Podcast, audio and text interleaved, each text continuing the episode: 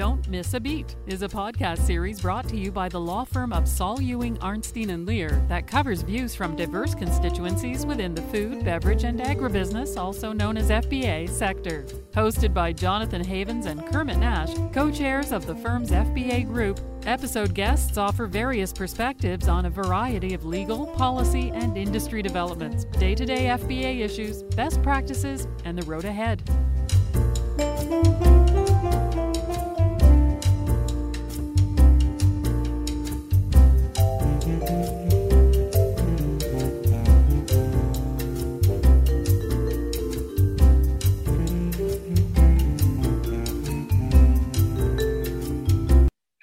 Thank you for joining us for today's episode of Don't Miss a Beat, Saul Ewing, Arnstein, and Lehr's food, beverage, and agribusiness podcast. My name is Jonathan Havens, and I'm the co chair of both the firm's food, bev, and agribusiness practice, as well as its cannabis law practice. And I'm based in our Baltimore and Washington, D.C. offices. Today, I'm thrilled to be joined by my friend and partner, Jen Beidel, co chair of Saul Ewing's White Collar and Government Enforcement Practice Group.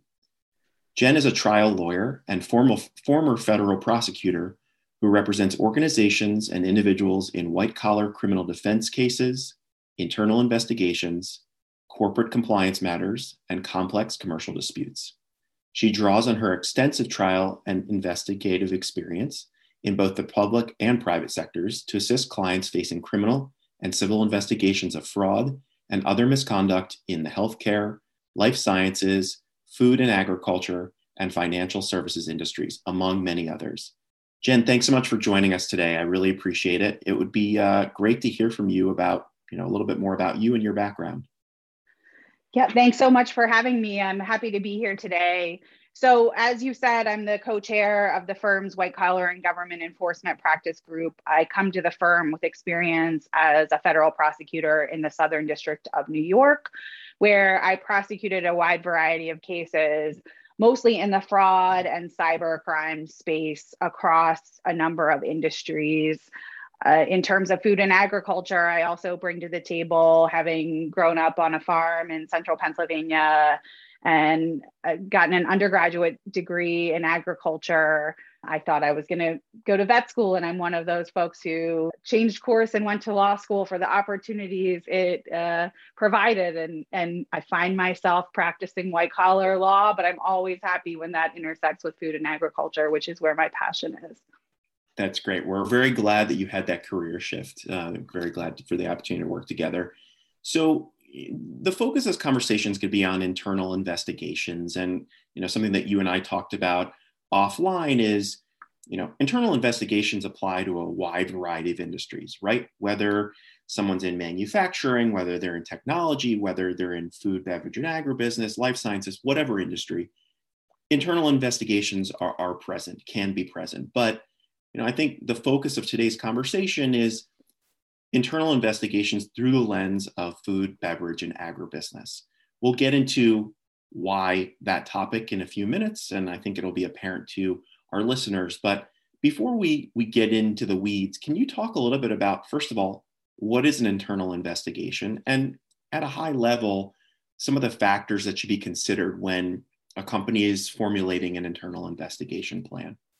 So, an internal investigation is designed to uncover the facts and circumstances around an issue that's been flagged as a concern for whatever company and for whatever reason. At a high level, the first thing you want to consider is what the goal is of your investigation.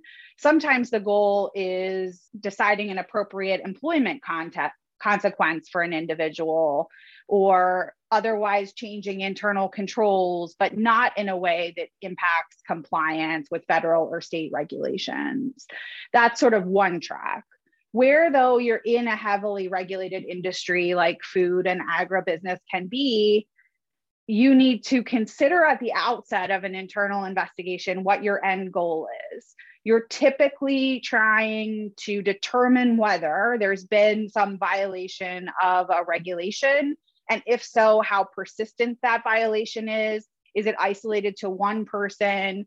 Uh, has the conduct stopped, or is it a persistent concern throughout a business unit, or even broader than that?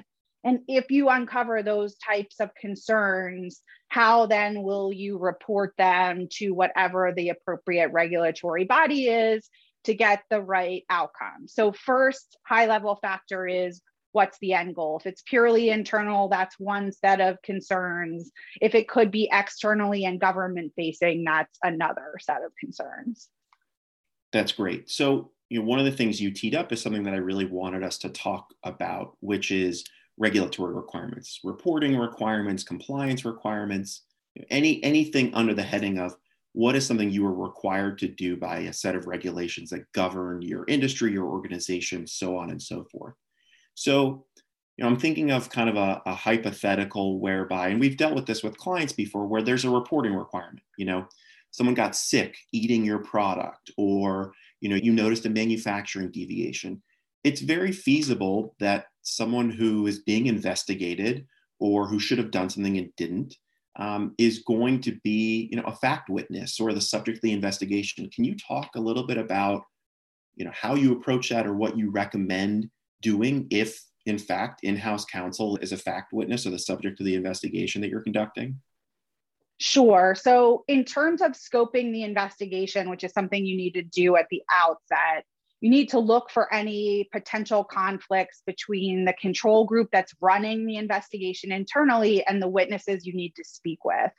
If, for example, in a hypothetical scenario, the general counsel has been involved in some preliminary steps of an investigation or maybe has advised an employee on what to do or what not to do, then the counsel doing the investigation, whether that's in house or external, would need to report their results to someone other than the general counsel because you don't want to be in a scenario where you've now given the fact witness more information than they otherwise had you want that fact witness to stay pure in their personal knowledge so that that's all they are required to share with a government regulator or whomever the audience is later.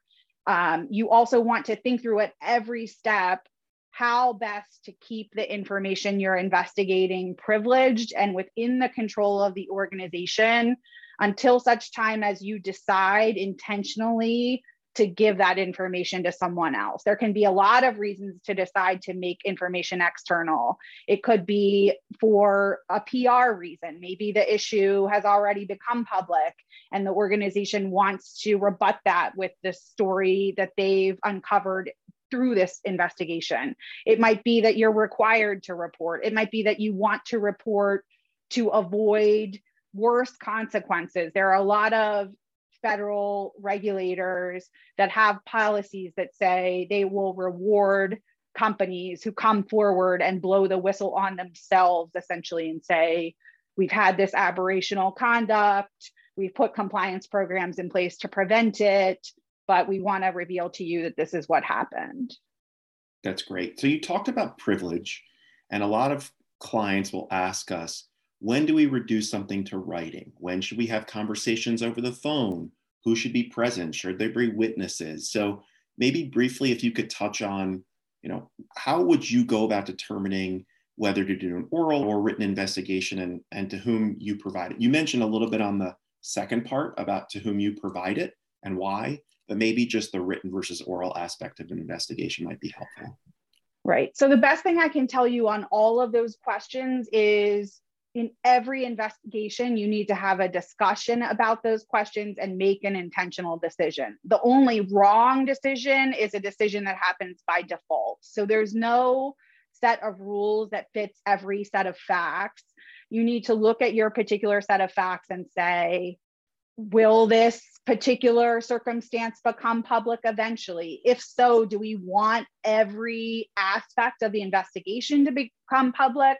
Or do we want to just tailor maybe an executive summary? That's what we will release. And if we're going to just release an executive summary, maybe we don't reduce everything else to writing at all. And we just create a small control group of individuals who speak with counsel orally about what will become reduced into that written report. So once you reduce everything to writing, the cat is essentially out of the bag. I guess I should use the horses out of the barn on an agriculture podcast. But once you write it, you have to think through the scenario that it privilege could be waived as to everything written there, including fact witness statements. And so if you write it, you have to be prepared that that could become a public document or at least a government facing document at some point. And so you want to have put every possible thought into that decision before you get there. That's great. I, I think there's this fear that, and it's well founded, right? Because people are familiar with litigation and discoverable documents. When you reduce something to writing, it becomes discoverable. But I've also seen that go too far where someone says, I'm not going to reduce something to writing because I'm so afraid of it being discovered. Well, that can sometimes, I think, shoot, you know, an organization or a, a person individually in the foot. Um, but it's it needs to be intentional, right? It can't just be willy nilly.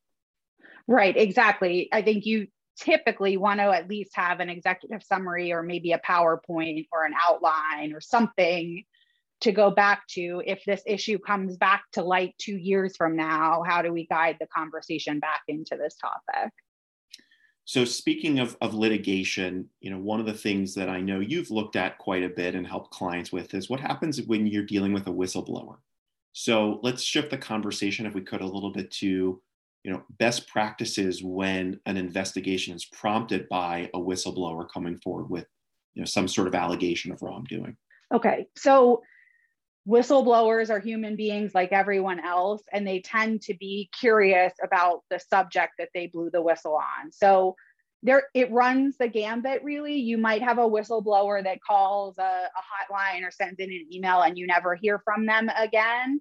But more often what we see is that whistleblower becomes invested in the topic area and wants updates on what's happening wants to sort of become in that control group of the investigation but you have to remember that the whistleblower is a fact witness. So, just like we discussed with the in house counsel who may be a fact witness, you have to be careful not to give that whistleblower any additional information that they did not have prior to blowing the whistle on whatever the conduct is.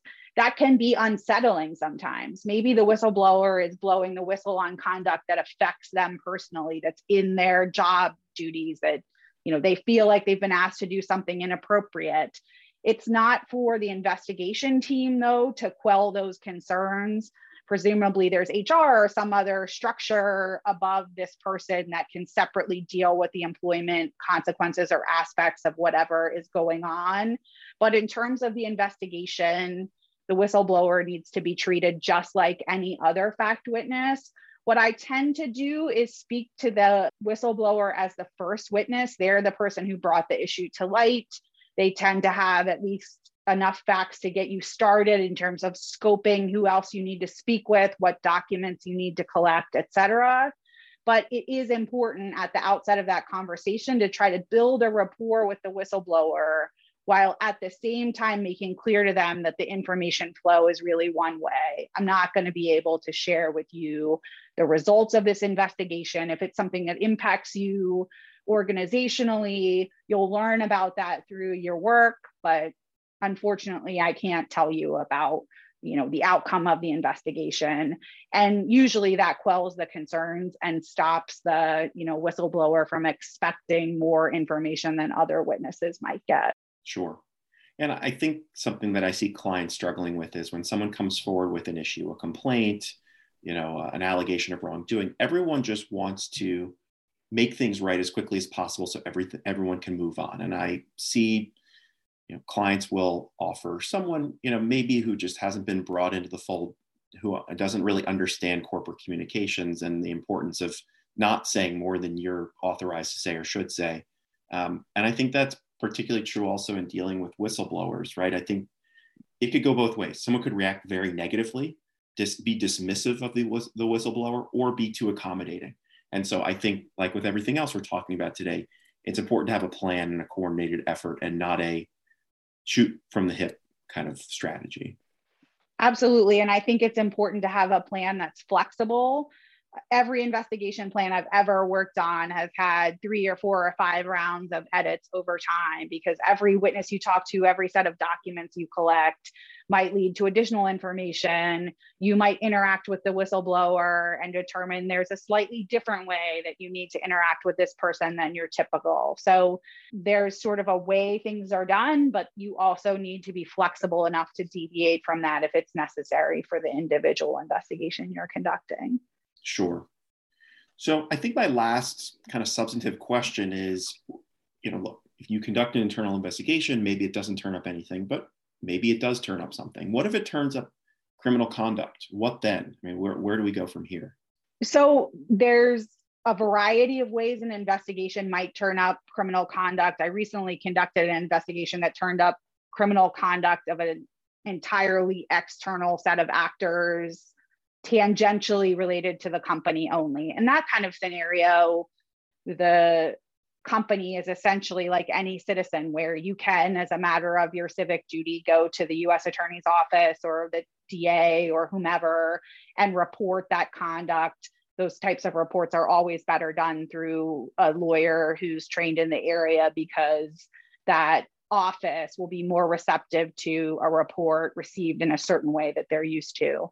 Um, so that's sort of an optional report.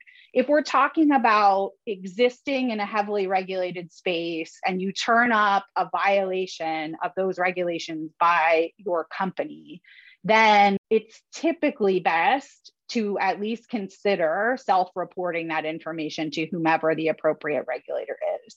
Obviously, if you're going to engage in a self report, you want to do that with someone who's trained in the particular regulator and the particular space so that you self report in the way to get the best benefit you also want to make sure that self report is accurate, right? That's why doing a well scoped investigation is important. The worst case scenario, I think, in self reporting is to report some conduct that ends up becoming 5% or 10% of much broader conduct. That gets you in trouble where it might look like you intentionally reported only a small amount to avoid liability more broadly, you don't want the government to be in a scenario to uncover facts or circumstances or additional conduct that you did not self report. So while it's attractive to go into an internal investigation and get it done quickly, you also want to make sure, especially a scenario where there might be criminal conduct to report, that it's scoped appropriately. And you don't have to necessarily run every lead to the ends of the earth, but you want to be sure that you've uncovered at least by topic area the things that are of concern so you can't later be accused of having attempted to hide some fact or circumstance from the government. Sure, that's that's great insight. And again, it, it is along the, the theme of something we were talking about a few minutes ago.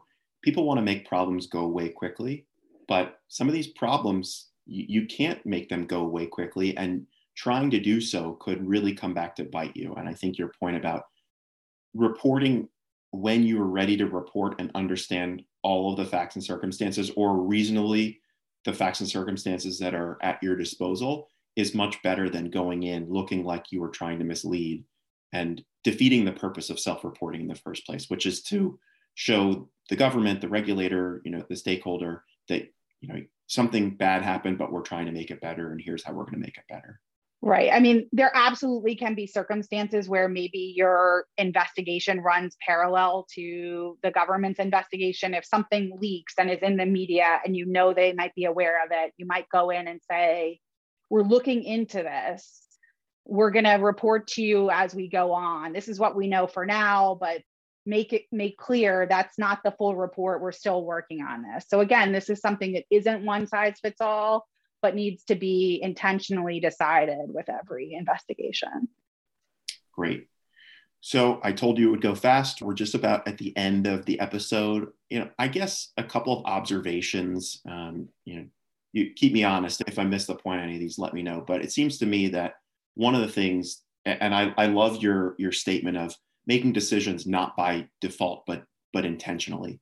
Um, you know, to me, that's one of the biggest takeaways here is that you need to have a plan for what you're doing. It cannot be uh, off the cuff. when you're dealing with potential criminal issues, whistleblowers, regulatory violations, whatever you're talking about, misconduct of any kind or alleged misconduct, you really need to have a plan. You know, I guess in, in wrapping up, it sounds to me like, and this might be a little bit of a softball, you know, kind of point or question is an organization is far better served by having a plan that's been vetted before you're in crisis mode. Um, and you mentioned going through three, four, five drafts.